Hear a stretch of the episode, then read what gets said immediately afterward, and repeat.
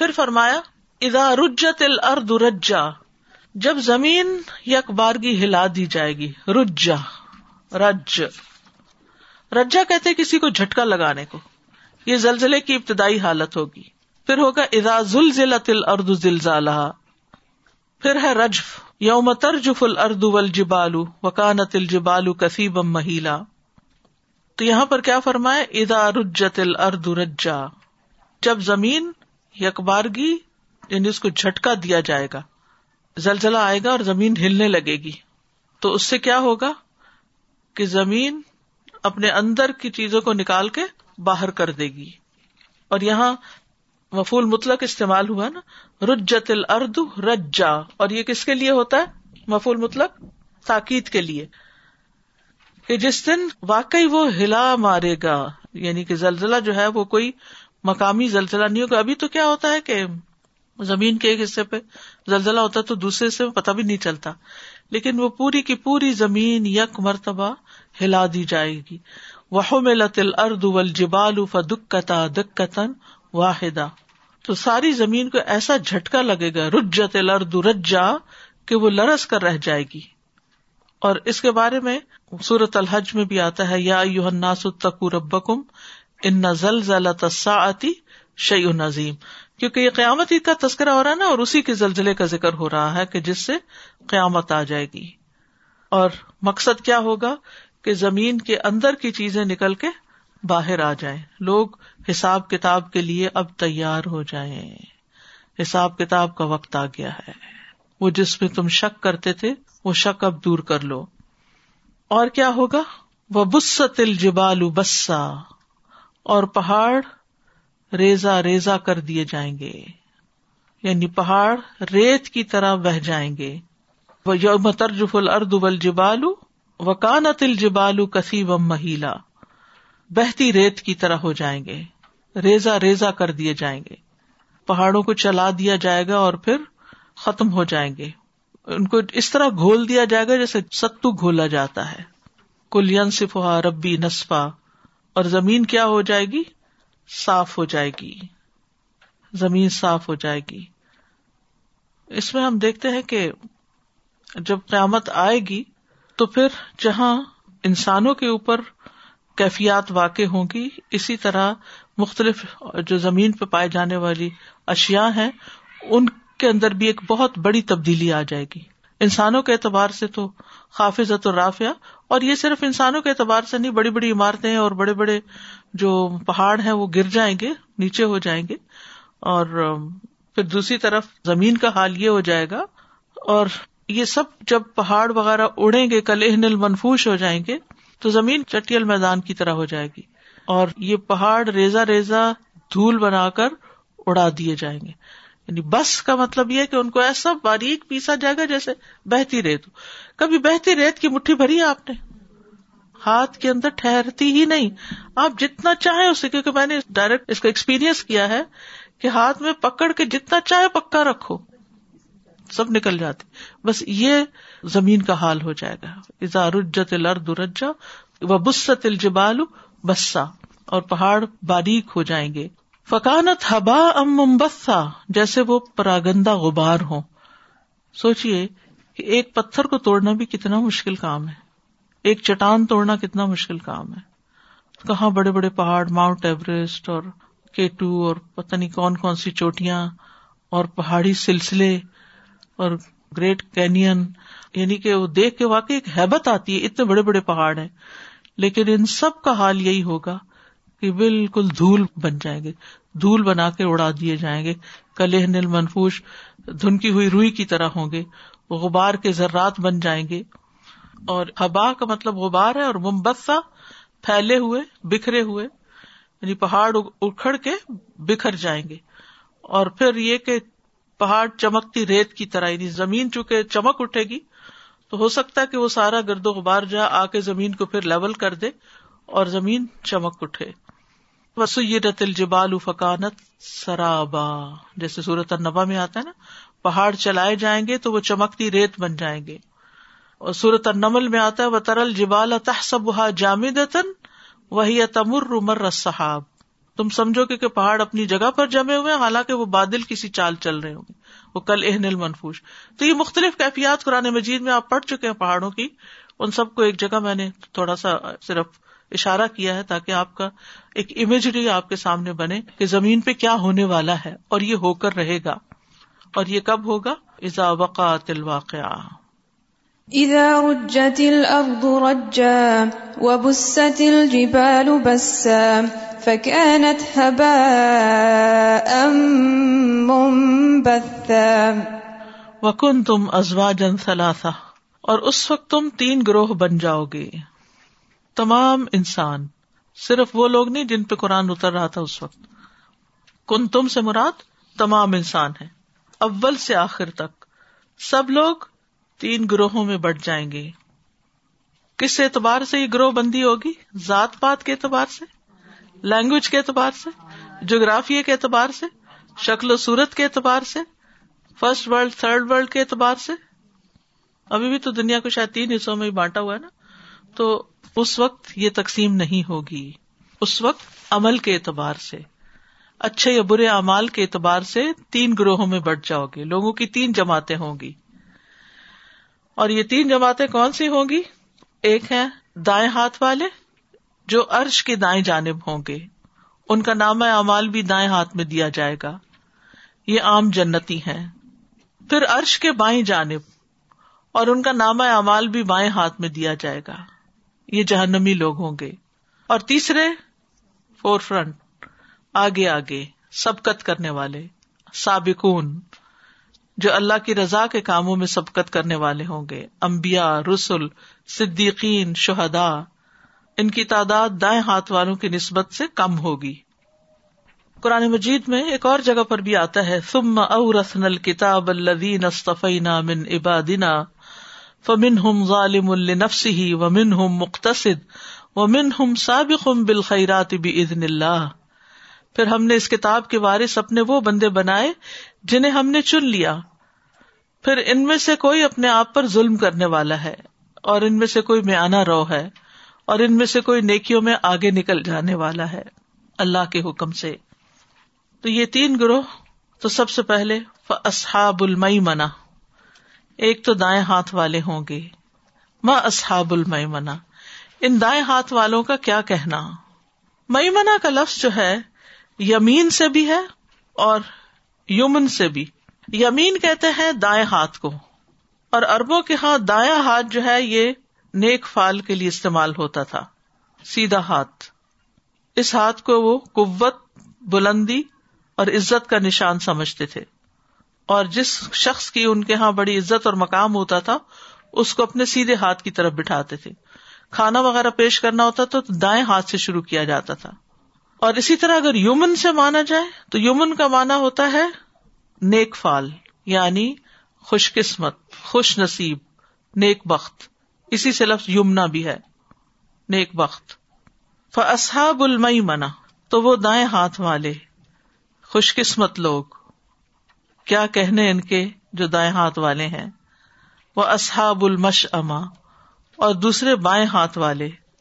یہ مش اما کا لفظ جو ہے، یہ شم سے ہے، جس کا مطلب ہوتا ہے بد بختی اور نحوست۔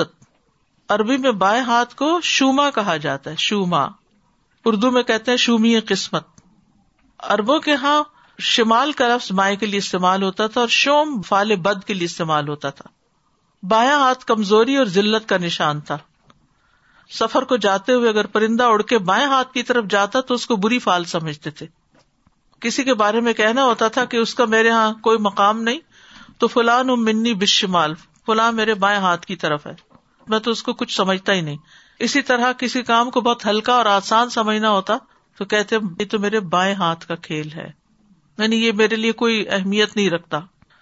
تو اصحاب المشما کون ہوں گے؟ وہ بدبخت، بدقسمت جو اللہ کے ہاں ذلت سے دو چار ہوں گے۔ اسی طرح کچھ اور معنی بھی کیے گئے ہیں دائیں اور بائیں والوں کے۔ اس سے مراد آدم علیہ السلام کے دائیں اور بائیں سے نکلے ہوئے لوگ ہیں۔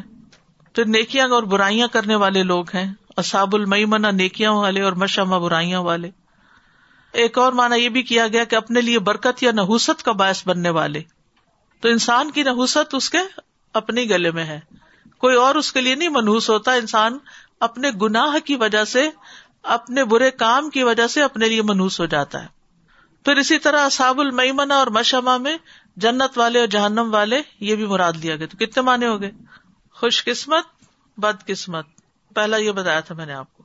جنت والے، جہنم والے، آدم علیہ السلام کے دائیں طرف سے پیدا ہونے والے اور بائیں طرف سے برکت اور نوسط کا باعث بننے والے، عزت والے اور ذلت والے۔ لیکن ان دو گروہوں کا ذکر کرنے سے پہلے اللہ سبحانہ تعالیٰ ذکر فرماتے ہیں وہ سابقون السابقون کا۔ ٹاپ کلاس لوگ، جو سب سے زیادہ عزت والے لوگ ہیں۔ اور تیسرے جو ہیں سبکت کرنے والے، تو بہرحال سبکت کرنے والے ہیں۔ یہ کون ہے جو آگے بڑھنے والے ہیں، جو آگے ہی آگے ہیں؟ ایک مانا لیا گیا کہ یہ امبیا ہیں۔ دوسرا یہ کہ جو ایمان میں سبکت کرنے والے ہیں۔ من المہاجرین الاولین جو ہے یعنی جو نبی صلی اللہ علیہ وسلم پر یا کسی بھی نبی پر سب سے پہلے ایمان لے آئے۔ یہ بھی کہا گیا کہ دونوں قبلوں کی طرف نمازیں پڑھنے والے۔ ایک مانا یہ بھی کیا گیا کہ مسجد اور اللہ کے راستے میں جلدی نکلنے والے۔ یہ وہ لوگ ہیں جو مساجد میں سب سے پہلے جاتے ہیں اور اللہ کے راستے میں سب سے زیادہ جلدی نکلنے والے۔ تعلیم کے لیے، جہاد کے لیے۔ بعض علماء نے اس سے چار لوگ مراد لیے ہیں۔ لیکن یہ صرف ایکسپشنلی ایک مانا ہے۔ وہ کہتے ہیں کہ اس میں علیہ السلام کی امت کا سب سے آگے نکل جانے والا شخص ہزقیل ہے، جو علیہ فرون میں سے ایمان لے آیا تھا، وہ جس کا ذکر آتا ہے نا سورت المومن میں۔ عیسیٰ علیہ السلام کی امت میں سب سے آگے جانے والا حبیب نجار، جس کا سورت یاسین میں ذکر آتا ہے۔ وہ جا منقصل مدینہ رجل یسا انتاکیا شہر کا رہنے والا۔ اور محمد صلی اللہ علیہ وسلم کی امت میں سبقت لے جانے والے ابو بکر اور عمر یہ مراد ہے یہ ابن عباس کا کال ہے۔ بہرحال سابقون سابقون صرف چار نہیں ہے بلکہ جیسے یہاں پر آ رہا ہے کہ سلط و من الاولین و کلیل و من الآخرین یہ بھی کہا گیا کہ ہجرت سے پہلے اسلام لانے والے۔ پھر یہ بھی کہا گیا کہ دنیا میں ایمان اور آخرت میں جنت میں سب سے پہلے جانے والے۔ تو یہ سب سے افضل لوگ ہیں۔ وہ سابقون سابقون اور ان کو افضل کس چیز نے بنایا ہے؟ سبکت کرنے نے، آگے بڑھنے نے۔ اور کس چیز میں آگے بڑھنے میں؟ نیکیوں میں۔ ٹرنڈ سیٹر جو ہوتے ہیں۔ جیسے اللہ تعالیٰ کا حکم ہے ففر رو اللہ صورت زاریات میں آتا ہے۔ دوڑو اللہ کی طرف، تو یہ دوڑنے والے فستا بھی کل خیرات نیکیوں میں ایک دوسرے سے آگے بڑھو۔ انتظار میں نہ رہو، کوئی کرے گا تو ہم بھی کر لیں گے۔ بلکہ کیا کرو؟ تم پہل کر لو۔ پھر اسی طرح ساری مغفرت میں رب کم جنت ارد حسماوات دوڑو، تیزی سے لپکو جنت کی طرف، اپنے رب کی بخش کی طرف، مغفرت کی طرف، اور جنت کی طرف جس کا ارض آسمان و زمین کے برابر ہے، جو متقین کے لیے تیار کی گئی ہے۔ پھر اسی طرح بھلائی کے تمام کاموں میں رغبت اور جلدی کرنا۔ یعنی صرف زبانی دعوے نہیں کرنا، بلکہ جب نیکی کا موقع آئے تو پیچھے نہ رہنا۔ یہ نہیں کہ اچھا سارے بزو کر لے، پھر بعد میں میں کر لوں گی۔ یہ الگ بات ہے کہ اگر آپ پریفرنس دے رہے ہیں تو اور ہے اور اگر سستی کے مارے کر تو پھر اور ہے سبکت کرنے والے ہی آگے نکلتے ہیں۔ من خاف ادلجا جیسے وہ پیچھے ہم نے پڑھا تھا کہ جو ڈرتا ہے وہ رات کو ہی سفر شروع کر دیتا ہے۔ پھر اسی طرح فسابقات سب کا پل مدبرات امرا۔ فرشتوں کی صفت بھی ہے کہ وہ سبکت کرتے ہیں، ایک دوسرے سے آگے نکلتے ہیں۔ حکم کے انتظار میں رہتے ہیں۔ پھر یہ امبیا اور صالحین کی صفت ہے۔ الا کا یوسار فل خیراتی وہ لہا سابقون۔ کتنی خوبصورت صفت ہے ان کی۔ اللہ تعالیٰ اپنے مومن بندوں کی امبیا اور صالحین کی صفت بتاتے ہیں کہ یہ نیکیوں میں جلدی کرتے ہیں اور ان میں وہ سبقت لے جاتے ہیں، آگے نکل جاتے ہیں، بہت آگے۔ صورت المبیا میں آتا ہے ان کانو یوسار فل خیراتی ید اون انا رغب و رحبا و کانو لنا خاشعین۔ بے شک وہ نیکیوں میں جلدی کرتے تھے اور ہمیں رغبت اور خوف سے پکارتے تھے اور ہمارے ہی لیے آجزی کرنے والے تھے۔ تو صحابہ ایک دوسرے سے نیک اعمال میں آگے بڑھتے تھے۔ کوئی واقعہ یاد ہے کیسے آگے بڑھتے تھے؟ انفاق فی سبیل اللہ میں حضرت ابو بکر نے اپنے سارے گھر کا مال دے دیا۔ تو حضرت عمر نے کہا کہ میں ان سے آگے نہیں نکل سکتا۔ پھر وہ واقعہ بھی بڑا دل کو چھونے والا ہے جس میں حضرت ابو بکر جو تھے وہ صبح کی نماز پڑھ کے اندھیرے اندھیرے میں کہیں باہر کو نکل جاتے تھے اور تو حضرت عمر کو بڑا تجسس ہوا کہ یہ کہاں جاتے ہیں صبح سویرے۔ تو پتا چلا کہ وہ کوئی بڑھیا ہے، اکیلی رہتی ہے اور نابینا بھی ہے۔ تو یہ جلدی سے جا کے اس کی بکری کا دودھ دھوتے ہیں اور صفائی وغیرہ کرتے ہیں۔ تو حضرت عمر کو پتا چلا تو انہوں نے کہا کہ میں بھی جاؤں گا تو حضرت بکر ان سے پہلے ہی سب کچھ کر چکے تھے۔ پھر اسی طرح اور بھی کئی مواقع ہیں جن میں صحابہ ایک دوسرے سے کمپیٹ کرتے ہیں اور آگے نکل جاتے ہیں۔ جس سے حضرت عمر کہتے ہیں کہ ایک مرتبہ رسول اللہ صلی اللہ علیہ وسلم میرا اور ابو بکر کا گزر۔ حضرت عمر کہتے ہیں، تین ہے عبداللہ بن مسعود کے پاس سے ہوا تو وہ قرآن پڑھ رہے تھے۔ تو آپ صلی اللہ علیہ وسلم کھڑے ہو گئے اور قرآن کی کراط سننے لگے۔ عبداللہ نے رکو کیا تو رسول اللہ صلی اللہ علیہ وسلم نے فرمایا، تم مانگو تمہیں دیا جائے گا۔ پھر واپس جاتے ہوئے رسول اللہ صلی اللہ علیہ وسلم نے فرمایا، نہیں، جب وہاں سے چلے، کہ تم میں سے جو شخص قرآن کو اسی طرح تر و تازہ پڑھنا چاہتا ہے، جیسے وہ اترا ہے، تو اسے چاہیے کہ وہ ابن ام اب یعنی عبداللہ بن مسعود جیسی کرات کرے۔ عمر کہتے ہیں، میں رات کو عبداللہ بن مسعود کو خوشخبری سنانے گیا، جو رسول اللہ صلی اللہ علیہ وسلم نے کہی تھی۔ جب میں نے دروازہ کٹکھٹایا تو انہوں نے میری آواز سنی، کہا، رات کے وقت آپ کیوں آئے ہیں؟ تو میں نے کہا، میں آپ کو خوشخبری سنانے کے لیے آیا ہوں، جو رسول اللہ صلی اللہ علیہ وسلم نے سنائی تھی۔ انہوں نے کہا، ابو بکر، آپ پہ سبقت لے گئے۔ میں نے کہا، اگر انہوں نے ایسا ہی کیا ہے تو وہ نیکیوں میں بہت زیادہ آگے بڑھنے والے ہیں۔ میں نے جس معاملے میں بھی ان سے سبقت لے جانے کی کوشش کی، ابو بکر ہر معاملے میں مجھ سے آگے بڑھ گئے۔ اصل میں یہ پوری ایک نفسیات ہوتی ہے، سوچ ہوتی ہے، جس کی وجہ سے انسان کاموں کو جو کرنے والے ان میں ڈیلے نہیں کرتا۔ اور کچھ لوگ ہوتے ہیں، وہ ہر کام بعد میں کر لیں گے، پھر کر لیں گے۔ اچھا بعد میں سے بعد میں سے بعد میں سے اور کچھ کہتے ہیں کہ نہیں، جو اب موقع ملا ہے، اس کو ہاتھ سے نہ جانے دیں۔ کل کس نے دیکھی؟ اور ہمیں سے واقعی کس کو پتا ہے کہ ایک لمحہ ہم ہیں اور دوسرے لمحے ہیں بھی کہ نہیں ہے تو صرف سوچتے ہی نہ رہ جائیں۔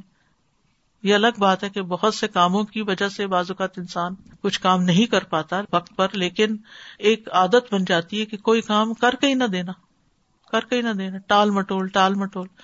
اور کس قدر افسوس کے ساتھ کہنا پڑتا ہے کہ ہمارے اداروں میں، خاص طور پہ بیک ہوم آپ دیکھیں کہ جو بیوروکریسی ہے، اس کی وجہ سے لوگوں کے کام کس قدر رکتے ہیں اور کس قدر ٹانگ اڑائی جاتی ہے اور معمولی سا کام اٹکا رہتا ہے، لوگوں کی زندگیاں پریشان رہتی ہیں اور جو کرسی پہ بیٹھا ہوا ٹس سے مس نہیں ہوتا وہ اس کی صرف ایک سگنیچر کی دیر ہوتی ہے، لیکن اپنی امپورٹینس جتانے کے لیے دوسرے کا کام ہی نہیں کر کے دیتے۔ اور یہ مینٹلٹی بعض اوقات یہاں تک بھی آ جاتی ہے کہ نیکی کے کام میں ایک دوسرے سے تعاون نہ کرنا۔ حالانکہ حکم کیا ہے؟ تعاون والبر تقوا ہم بعض اوقات بلا وجہ تاخیر تاخیر تاخیر کرتا تھا کہ وہ نیکی کا موقع ہی نکل جاتا ہے۔ اس لیے بلا وجہ سستی کے مارے اس ڈر سے کہ پھر ہمیں کرنا پڑ جائے گا، یہ پیچھے رہنے والی باتیں یہ پیچھے رہنے والا مزاج ہے۔ سابقون کا مزاج نہیں ہوتا۔ سابقون فوراً سوچتے اچھا مسئلہ حل کیسے ہوگا؟ الجھ گیا تو حل کیسے کرنا ہے؟ نہ کہ اس کے صرف الجھاؤ کے اوپر ہی تبصرہ کرتے رہے کہ یہ کیسے الجھا ہوا اور کیوں الجھا ہوا ہے؟ تو جب کوئی گرہ الجھ جاتی ہے تو اس وقت یہ نہیں دیکھتے کہ الجھی کیسے یہ دیکھتے کہ کھلے گی کیسے۔ کچھ لوگ ہوتے ہیں وہ لک فارورڈ کرتے ہیں اور کچھ لوگ ہوتے ہیں جو پیچھے ہی دیکھتے رہتے ہیں، فلاں نے ایسے کیا تھا، فلاں ایسا کرتا ہے، وہ ایسے ہو گیا تھا۔ ہم سب کو اپنا اپنا جائزہ لینا چاہیے کہ ہم کہاں کہاں سستی کرتے ہیں، تاخیر کرتے ہیں۔ ہماری نمازیں، ان میں ہماری کیا سبقت ہے؟ یعنی کہ فرض نماز تو سبھی پڑھتے ہیں۔ نوافل میں ہم کہاں کھڑے اگر وقت ہوتا بھی ہے تو ہم کس کام میں لگ جاتے فرض روزے تو سبھی رکھتے ہیں۔ فرض حج تو سبھی کوشش کرتے ہیں کرنے کی۔ اسی طرح قرآن کی تلاوت۔ نیکی کے جتنے بھی کام ہیں، لوگوں کی خدمت گھر والوں کی خدمت۔ اچھا بچوں میں بھی آپ دیکھیں گے کہ ایک بچے کو آپ آواز دیتے فوراً آ جاتا ہے۔ کچھ لوگوں کے بارے میں ہوتا ہے کہ اس کو کام کہہ دیا نا فکر کی ضرورت ہی نہیں اس سے ہو ہی جائے گا۔ اور کچھ لوگوں کو آپ کام کہتے تو آپ پریشان ہی رہتے کہ پتہ نہیں ہوگا یا نہیں ہوگا۔ تو سبقت کرنے والے جو ہیں، وہ ایسا رویہ نہیں اختیار کرتے کہ کام کر کے نہ دیں، بلکہ وہ خود بھی کرتے ہیں اور دوسروں کو بھی ساتھ لگا لیتے ہیں۔ بعض کام ایسے ہوتے ہیں نا کہ اگر کوئی کہے کہ یہ کرو تو وہ کہتے ہیں اچھا نہیں ہے، ہم نہیں کر سکتے۔ نہیں، یہ کہنے کے اچھا سوچتے ہیں، کچھ کرتے ہیں اس کا۔ یا پھر بتا دیتے ہیں کہ اچھا اگر یہ مدد مل جائے تو یہ کام بہت آسان ہو سکتا۔ اچھا آج تو نہیں ہو سکے کہ دو دن مل جائے تو یہ کام ہو جائے گا۔ یعنی نیکی کا انکار نہیں کرتے۔ اور ہمیں تو باقاعدہ سکھایا جاتا ہے کہ نو کیسے کرتے ہیں۔ کم از کم نیت ہی کر لو۔ ٹھیک ہے، اگر نہیں کر سکتے تو جھوٹے لارے بھی نہ لگاؤ کسی کو۔ لیکن یہ ہے کہ دل میں حسرت ضرور ہے کہ کاش یہ نیکی میرے حصے میں آ جاتی۔ کاش میں کرنے کے قابل ہوتا۔ کیونکہ بعض اوقات ہمارے ہاتھ بندے بھی ہوتے ہیں نا۔ کبھی بچے چھوٹے ہوتے ہیں، کبھی مالی تنگی ہوتی ہے، کبھی صحت کی خرابی ہوتی ہے، کبھی اور کئی مسائل ہوتے ہیں کہ جن کی وجہ سے انسان نیکی کا کام نہیں کر سکتا۔ لیکن کتنی بڑی ہمارے دین میں خوبصورتی ہے کہ جو شخص نیت کر لیتا ہے اور کر نہیں بھی سکتا، تو اس نیت کا بھی اس کو اجر مل جاتا ہے۔ ہم کم از کم نیت تو کرنے والے ہوں۔ اچھا اس کا فائدہ کیا ہے؟ نیکیوں میں آگے بڑھنے کا فائدہ یہ ہے کہ دنیا میں جو نیکی کی طرف جلدی بڑھتے ہیں، وہ جنت میں بھی جلدی پہنچ جائیں گے۔ جنت میں بھی آگے آگے جائیں گے۔ اور صرف آگے ہی نہیں جائیں گے، بلکہ بلند درجات الا الحمد درجات الا اونچے ہی اونچے۔ بلند ہی بلند۔ الا کا یوساری فل خیرات وحم لہا سابقون۔ ان المتقین فی جنات و نہر، فی مقاد صدق عند ملیک مقتدر۔ تو ہمیں فرما برداری میں سبقت کرنی چاہیے کہ اللہ کا حکم آ گیا، بس اب کر لوں۔ گنا ہو گیا تو بخش میں سبقت کرنی چاہیے، دیر نہیں لگانی چاہیے کہ بڑھاپے میں توبہ کریں گے۔ نیکی کے ہر کام میں سبقت۔ رسول اللہ صلی اللہ علیہ وسلم نے فرمایا ایک دفعہ اپنی مجلس میں، تم میں سے آج کس نے روزے کی حالت میں صبح کی ہے؟ ابو بکر رضی اللہ عنہ نے کہا، میں نے۔ آپ نے پوچھا، تم میں سے آج جنازے کے ساتھ کون گیا ابو بکر کہتے ہیں، میں گیا ہوں۔ فرمایا، تم میں سے آج کس نے مسکین کو کھانا کھلایا ابو بکر نے ارض کیا، میں نے کھلایا آپ نے فرمایا، تم میں سے آج کس نے مریض کی عادت کی ہے؟ ابو بکر نے ارض کیا، میں نے کی ہے۔ تو رسول اللہ صلی اللہ علیہ وسلم نے فرمایا، یہ سب کام جب کسی آدمی میں جمع ہو جائیں، تو وہ ضرور جنت میں داخل ہوگا۔ یعنی بازو کا ہم ایک نیکی کر رہے ہوتے ہیں نا، بس ایک ہی کو نیکی سمجھتے سمجھتے باقی تو اوروں کا کام ہے۔ نہیں، اگر ہمارے بس میں ہے، ہماری صلاحیت میں، ہماری ہمت میں ہے، تو ہم پیچھے نہ رہیں۔ ایک کر لیا بس وہی کافی، یہ ایٹیٹیوڈ نہ ہو۔ پھر اسی طرح اول وقت میں نماز ادا کرنا، سب سے پہلے مسجد کی طرف چلے جانا، پہلی صف میں شریک ہونا۔ نبی صلی اللہ علیہ وسلم نے فرمایا، اگر لوگوں کو یہ معلوم ہو جائے کہ آزان اور صف اول میں شامل ہونے کا کتنا ثواب ہے پھر وہ اپنے لیے قرا اندازی کے علاوہ کوئی چارہ نہ پائے یعنی ایسا جھگڑا ہو کہ وہ جگہ ہی نہ ملے کسی کو۔ پھر اپنے لیے قرآن اندازی کے علاوہ کوئی چارہ نہ پائے تو ضرور قرآن اندازی کریں۔ اگر لوگوں کو علم ہو جائے کہ نماز ظہر کے لیے جلدی آنے کا کتنا ثواب ہے تو وہ ضرور سبقت کریں۔ پھر اسی طرح جمعہ کے دن جلدی مسجد جانے کا کیا ثواب ہے؟ جو سب سے پہلے گیا اس کا ثواب کتنا جیسے اس نے اونٹ کی قربانی کی۔ دوسرے نمبر پہ گائے کی۔ تیسرے نمبر پہ سینگ والا دمبا۔ چوتھے نمبر پر مرغی، پانچویں نمبر پر انڈا۔ اور امام جب خطبے کے لیے مسجد میں آ جاتا ہے تو فرشتے ذکر سننے لگ جاتے ہیں اور دفتر رکھ دیتے ہیں، لکھتے نہیں پھر۔ بس جو آنے تھے آ گئے اسی طرح صدقہ کرنے میں جلدی۔ اقبا کہتے ہیں کہ میں نبی صلی اللہ علیہ وسلم کے پیچھے مدینہ میں اثر کی نماز پڑھ رہا تھا تو آپ سلام پھیر کر جلدی سے کھڑے ہو گئے اور آدمیوں کی گردنے پھیلان کر آپ اپنی ازباج کے کسی حجرے کی طرف تشریف لے گئے۔ تو لوگ آپ کی تیزی کی وجہ سے گھبرائے کہ آپ اتنی تیزی سے یعنی سلام پھیرتے ہی فوراً نکل آئے ہیں۔ تو جب آپ باہر تشریف لائے تو لوگوں کو دیکھا کہ وہ متعجب ہے فرمایا، مجھے کچھ سونا یاد آ گیا تھا جو ہمارے یہاں رکھا ہوا تھا۔ بس میں نے اس بات کو برا سمجھا کہ وہ مجھے اللہ کی یاد سے روکے، لہٰذا میں نے اس کے تقسیم کرنے کا حکم دے دیا۔ پھر سلام میں ایک دوسرے سے سبقت کی کوشش کرنا۔ پھر حدیث سیکھنے میں جلدی کرنا، سبقت کرنا۔ یعنی علم کے سوال کرنا۔ اب ہرارا کہتے ہیں، رسول اللہ صلی اللہ علیہ وسلم سے عرض کیا گیا، یا رسول اللہ، قیامت کے دن آپ کی شفات کی سعادت سب سے زیادہ کون حاصل کرے گا؟ رسول اللہ صلی اللہ علیہ وسلم نے فرمایا ابو حرارا میرا بھی خیال تھا کہ یہ حدیث تم سے پہلے مجھ سے کوئی نہیں پوچھے گا، کیونکہ حدیث لینے میں میں تمہیں سب سے زیادہ حدیث دیکھتا ہوں۔ قیامت کے دن میری شفات کی سعادت سب سے زیادہ اسے حاصل ہوگی جس نے لا الہ الا اللہ خلو سے دل سے کہا۔ اس صحابی کا بھی یاد ہوگا کہ جو جنگ کے میدان میں عہد کے دن کہتا ہے کہ اے اللہ کے رسول، اگر میں مارا جاؤں تو میں کہاں جاؤں گا؟ تو فرمایا جنت میں۔ تو اس شخص نے وہ کھجورے کھا رہا تو کھجورے پھینک دی کہ پھر تو بڑی دیر ہو جائے گی۔ اور فوراً آگے بڑھ گیا اور شہید ہو گیا۔ ایک اور حدیث جو ہم سب جس پہ عمل کر سکتے ہیں۔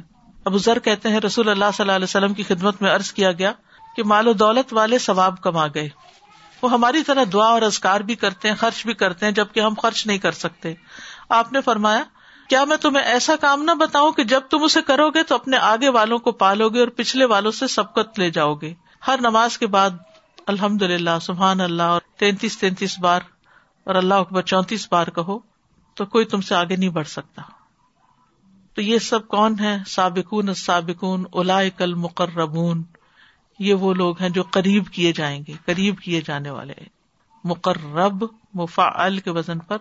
قریب کیے جانے والے یعنی اللہ عزا و جل کے قریب، جنت کے اونچے درجوں میں، جیسے حضرت آسیہ نے دعا مانگی تھی، رب ببنی لی ان دا کبئی تنفل جنا اپنے پاس جنت میں گھر عطا کر۔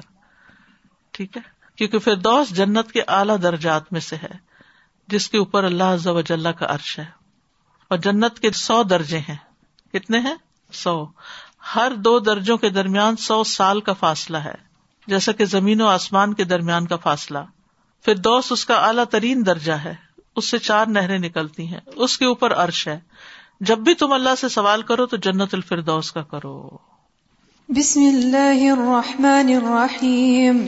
اذا وقعت الواقعة ليس لوقعتها كاذبة خافضة رافعة اذا رجت الارض رجا وبست الجبال بسا فكانت هباء منبثا وكنتم ازواجا ثلاثه فاصحاب الميمنه ما اصحاب الميمنه واصحاب المشامه ما اصحاب المشامه والسابقون السابقون اولئك المقربون. والسابقون السابقون اولئك المقربون. سابقون، آگے نکلنے والے، جو ہر نیکی کے کام میں آگے جانے والے ہوں۔ جب اللہ اور اس کے رسول کی کوئی پکار آئے، تو لبیک کہنے والے ہوں۔ چاہے وہ ذاتی عبادت کا معاملہ ہو یا اللہ کے راستے میں خرچ کرنے کا ہو، یا لوگوں کی خدمت کا ہو، یا کسی کے کام آنے کا ہو، یا نیکیوں کو پھیلانے کا ہو، یا برائیوں کو مٹانے کا معاملہ ہو، تو ہر کام شوق سے کرتے ہیں اور آگے بڑھ کے کرتے ہیں، اپنے آپ کو پیش کرتے ہیں۔ تو بچا بچا کے نہ رکھ اسے، تیرا آئینہ ہے وہ آئینہ، کہ شکستہ ہو تو عزیز سر ہے نگاہ آئینہ ساز میں۔ ایک حدیث میں آتا ہے، حضرت عائشہ کی روایت ہے کہ رسول اللہ صلی اللہ علیہ وسلم نے لوگوں سے پوچھا، جانتے ہو قیامت کے روز کون لوگ سب سے پہلے پہنچ کر اللہ کے سائے میں جگہ پائیں گے؟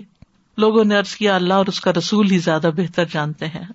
فرمایا، وہ جن کا حال یہ تھا کہ جب ان کے آگے حق پیش کیا گیا تو انہوں نے قبول کر لیا۔ جب ان سے حق مانگا گیا تو انہوں نے ادا کر دیا۔ اور دوسروں کے معاملے میں ان کا فیصلہ وہی کچھ تھا جو خود اپنی ذات کے معاملے میں تھا۔ جو اپنے لیے پسند کرتے تھے، وہی دوسروں کے لیے پسند کرتے تھے۔ تو بہرحال ایسے ہی لوگ اللہ کے مقرب ہیں۔ اس سے بڑا کوئی مقام ہو سکتا ہے کہ کسی کو اللہ کا قرب نصیب ہو جائے۔ اور وہ ہمیشہ ہمیشہ کی زندگی میں اللہ کے قریب ترین مقام پائے۔ جنت الفردوس میں۔ لیکن اس کی قیمت بھی اتنی ہی بڑی ہے۔ جنت کے سو درجات میں سے سب سے اونچے درجے میں۔ اس کے لیے پھر اسی درجے کی نیکیاں بھی کرنے کی ضرورت ہے۔